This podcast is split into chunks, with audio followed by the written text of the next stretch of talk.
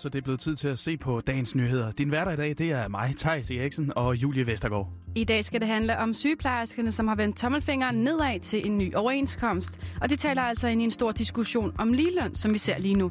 Og senere der skal det handle om coronavaccinerne fra AstraZeneca, som altså ikke bliver stukket i danske skuldre de næste tre uger. Men øh, det gør de altså i udlandet. Til sidst skal vi også se på, hvad der står i dagens aviser. Velkommen til.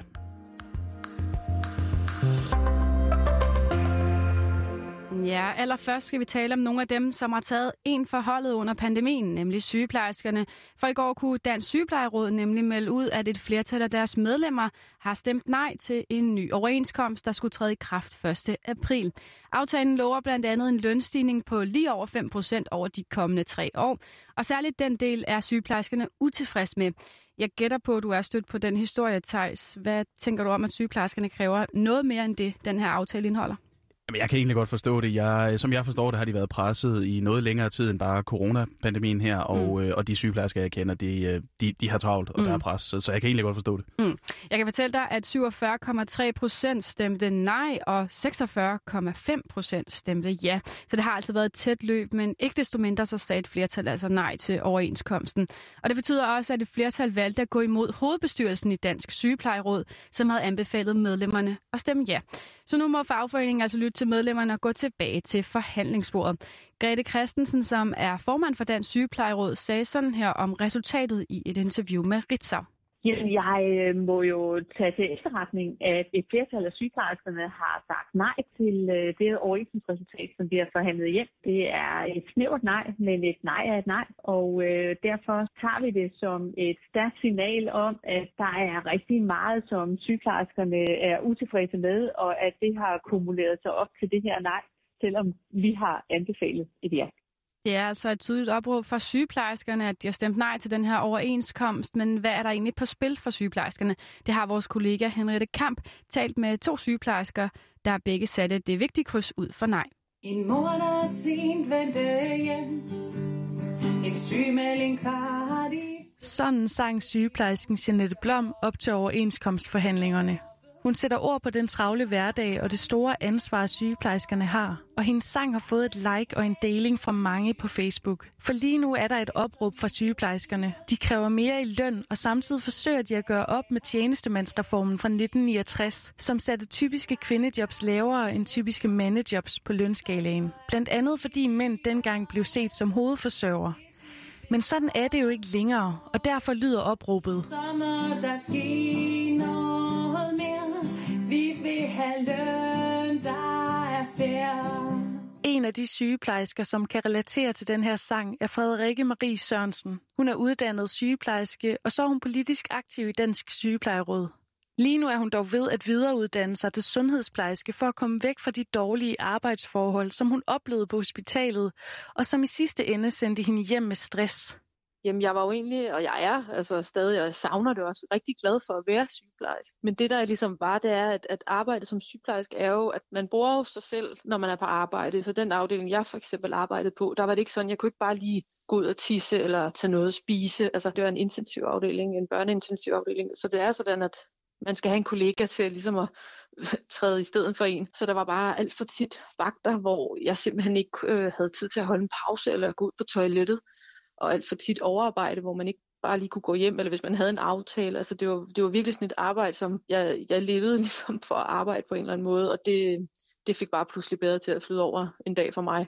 Med den her oplevelse i bagagen var det derfor en nem beslutning at stemme nej til den nye aftale. I forhold til det ansvar, man står med, så er lønnen bare for lav, og der er rigtig mange, der flygter fra faget, fordi det simpelthen ikke stemmer overens med det ansvar, man står med, den uddannelse, man har. Så jeg var i hvert fald ret hurtigt klar over, at jeg ville stemme nej til den her aftale. En anden sygeplejerske, der også stemte nej, er Morten Møger, som arbejder på et akut modtageafsnit på sygehuset i Esbjerg. Min hverdag den er meget øh, forskellig, har med mange forskellige patientkategorier at gøre og står ofte i, hvad skal man sige, mange forskellige arbejdsopgaver. Og selvom han og de andre i faget blev anbefalet at stemme ja, så lyttede han alligevel til sin mavefornemmelse.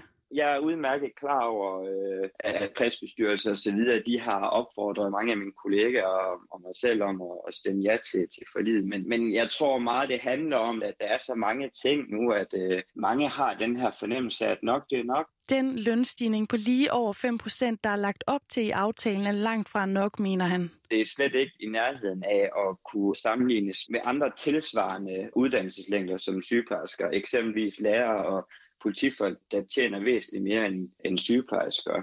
Og det samme mener Frederikke Marie Sørensen. Derfor håber hun på, at det her nej vil føre til handling. Jeg håber virkelig, at det her nej kommer til at give et signal til, til både arbejdsgiverne selvfølgelig, men også til politikerne om, at nu er nok nok. Sygeplejersker skal ikke bare spises af med at få et honninghjerte og et banner med et stort tak. Altså det, det er simpelthen ikke i orden. Nu må der forhandles, forvandles. Ja, den handling, som Frederikke håber på, den kommer til en start fra Dansk Sygeplejeråd, som nu vil gå i dialog med deres bagland og de tillidsvalgte for at finde ud af, om de skal varsle strejke eller genoptage forhandlingerne. Om ikke andet må vi vente til midten af april, hvor alle afstemningsresultaterne fra de forskellige forbund for de offentligt ansatte skal ligge klar. Og så skal det altså handle om coronavaccinerne, men, men først så vil jeg altså lige høre dig, Julie. Vil du få et stik med vaccinen fra AstraZeneca, hvis, hvis du bliver tilbudt en lige nu? Ja, altså hvis det var blevet min tur i køen, den er jo godt klar over, den ligger lidt ud i fremtiden, øh, så vil jeg sige, ja, jeg stoler på, at øh, den er blevet godkendt, så selvfølgelig er det okay for mig at få den i kroppen. Jamen jeg har det lidt på samme måde, jeg, jeg, jeg vil også godt tage den. Jeg kan godt forstå, at vi er ultra forsigtige omkring den, men, mm. men i forhold til, hvor mange der har fået vaccinen, og hvor mange der har fået den her bivirkning, de, har, de er forsigtige med, jamen jeg, jeg tør sgu også godt tage den. Mm. Men øh, det kan vi altså ikke, for i går der slog direktøren for Sundhedsstyrelsen Søren Brostrøm altså fast, at pausen med AstraZeneca-vaccinen den bliver udskudt med tre uger. Og øh, der er altså tre årsager til den her pause. For det første så er der stadig et par uger, inden man har nogle endelige analyser af, om der altså er en sammenhæng mellem blodpropper og vacciner. Og for det andet, så har vi danskere altså en ret stor tillid til vaccinerne. Det er en kontrakt, hvor vi også som myndigheder med meget, meget stor tydelighed og sikkerhed og åbenhed kan sige til folk, ja, I kan trygt stole på den vaccine, som vi tilbyder, og det er ikke blot et tilbud om vaccination, det er en anbefaling om vaccination. Og det er noget helt særligt, og derfor skal vi være helt sikre. Derfor det danske forsigtighedsprincip. Og den sidste årsag for Brostrøm, det er altså situationen her i Danmark, og da smitten den i øjeblikket er lav, og de mest udsatte, de altså har fået deres vacciner, så er omkostningerne ved at sætte den her vaccine på en mindre pause, altså også mindre, end de kunne have været. Men sådan ser det altså ikke ud i resten af verden. Nå, står vi da alene med den her vaccinepause, eller hvad?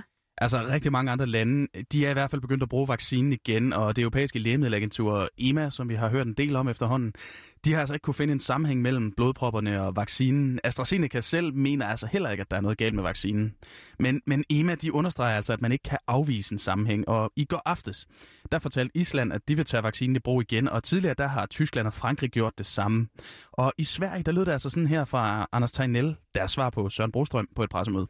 Därför är vår sammanfattande bedömning att vi nu återigen rekommenderar att man använder vaccinet för att vaccinera personer över, som är sextiofem år och äldre. Eh, här har man inte sett de här sällsynta allvarliga biverkningarna som gjorde att vi pausade vaccinet. Ja, altså så vil man i, i Sverige vaccinere personer over femogtres, fordi risikoen for de alvorlige bivirkninger er meget mindre for de ældre. Hvorfor tager vi så ikke samme beslutning herhjemme?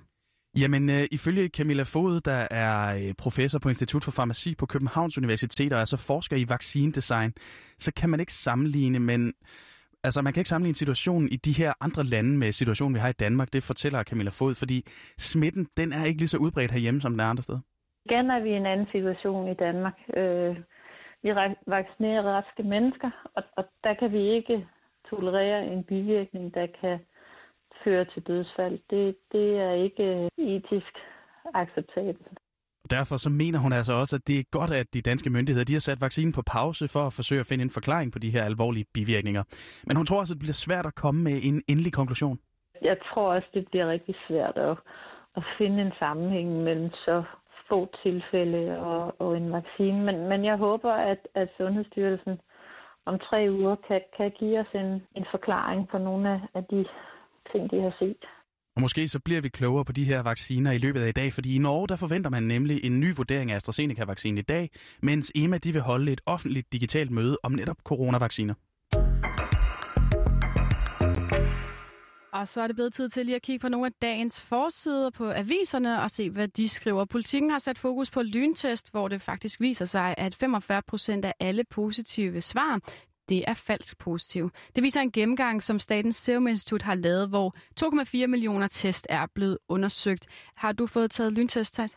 Nej, jeg har ikke prøvet en, en lyntest. Jeg har faktisk heller ikke prøvet det. Jeg øh, holder mig, jeg, jeg ved ikke, det er måske bare en, en vane til P C R-test. Og ifølge øh, Statens Serum Institut direktør Henrik Ullum, så er risikoen for de her falske positive ret stor, når smitten i befolkningen er lav, som den er lige nu. Og de falske positive svar, de skaber altså problemer, fordi folk jo naturligt nok sygemelder sig og isolerer sig, ligesom nære kontakter gør det. Men øh, S S I, de synes altså fortsat, at lyntest er en god idé. Og så er det sådan, at alle, der får et positivt resultat på en lyntest, de opfordres også til at få taget en P C R-test. Ja, jeg har set lidt nærmere på Information, og de kan fortælle, at vi i dag har brugt de ressourcer, som vi har til gode i år herhjemme. Og det er altså en opgørelse, der ser på vores biokapacitet, og det har vi altså brugt op i år. Mm. Og hvis alle andre lande, de brugte lige så meget, som vi gør, så skulle vi altså bruge fire komma tre jordkloder. Det er meget. Det, ja, det er pænt meget. øhm, en professor fortæller til avisen, at det rejser en del etiske spørgsmål, og at vi nok herhjemme bør sætte vores efterspørgsel ned. Mm. Til sidst så kan vi også lige se på Berlingske, som i dag skriver om et nyt lovforslag, som kulturminister Joy Mogensen hun vil præsentere senere i dag. Hun vil nemlig give danske mediehuse ret til at indgå kollektive aftaler med Google og Facebook som betaling for deling af artikler. Joy Mogensen fortæller til Berlingske, at hun håber, at tech-giganterne bliver en del af det journalistiske og kulturelle økosystem. Men hun understreger, at det skal ske ganske frivilligt. Det her nye lovforslag, det vil også give musikere mulighed for at få betaling fra YouTube, hvis deres musik spilles der. For at sikre muligheden for de her aftaler, så skal tech-giganterne ifølge lovforslaget have samtykke fra en presseudgiver for at måtte anvende udgiverens materiale online. Der er dog undtagelser, for eksempel muligheden for at linke. Med forslaget her, så vil kulturministeren altså beskytte mediernes økonomi og dermed nyhedsformidling, undskyld, som er en central rolle i samfundet og demokratiet. Og med det så kom vi også omkring dagens nyheder. Din værter har været mig, Tejs Eriksen og Julie Vestergaard. Dagens program det var tilrettelagt af Henriette Kamp og Tobias Hegaard. Tak fordi du lyttede med.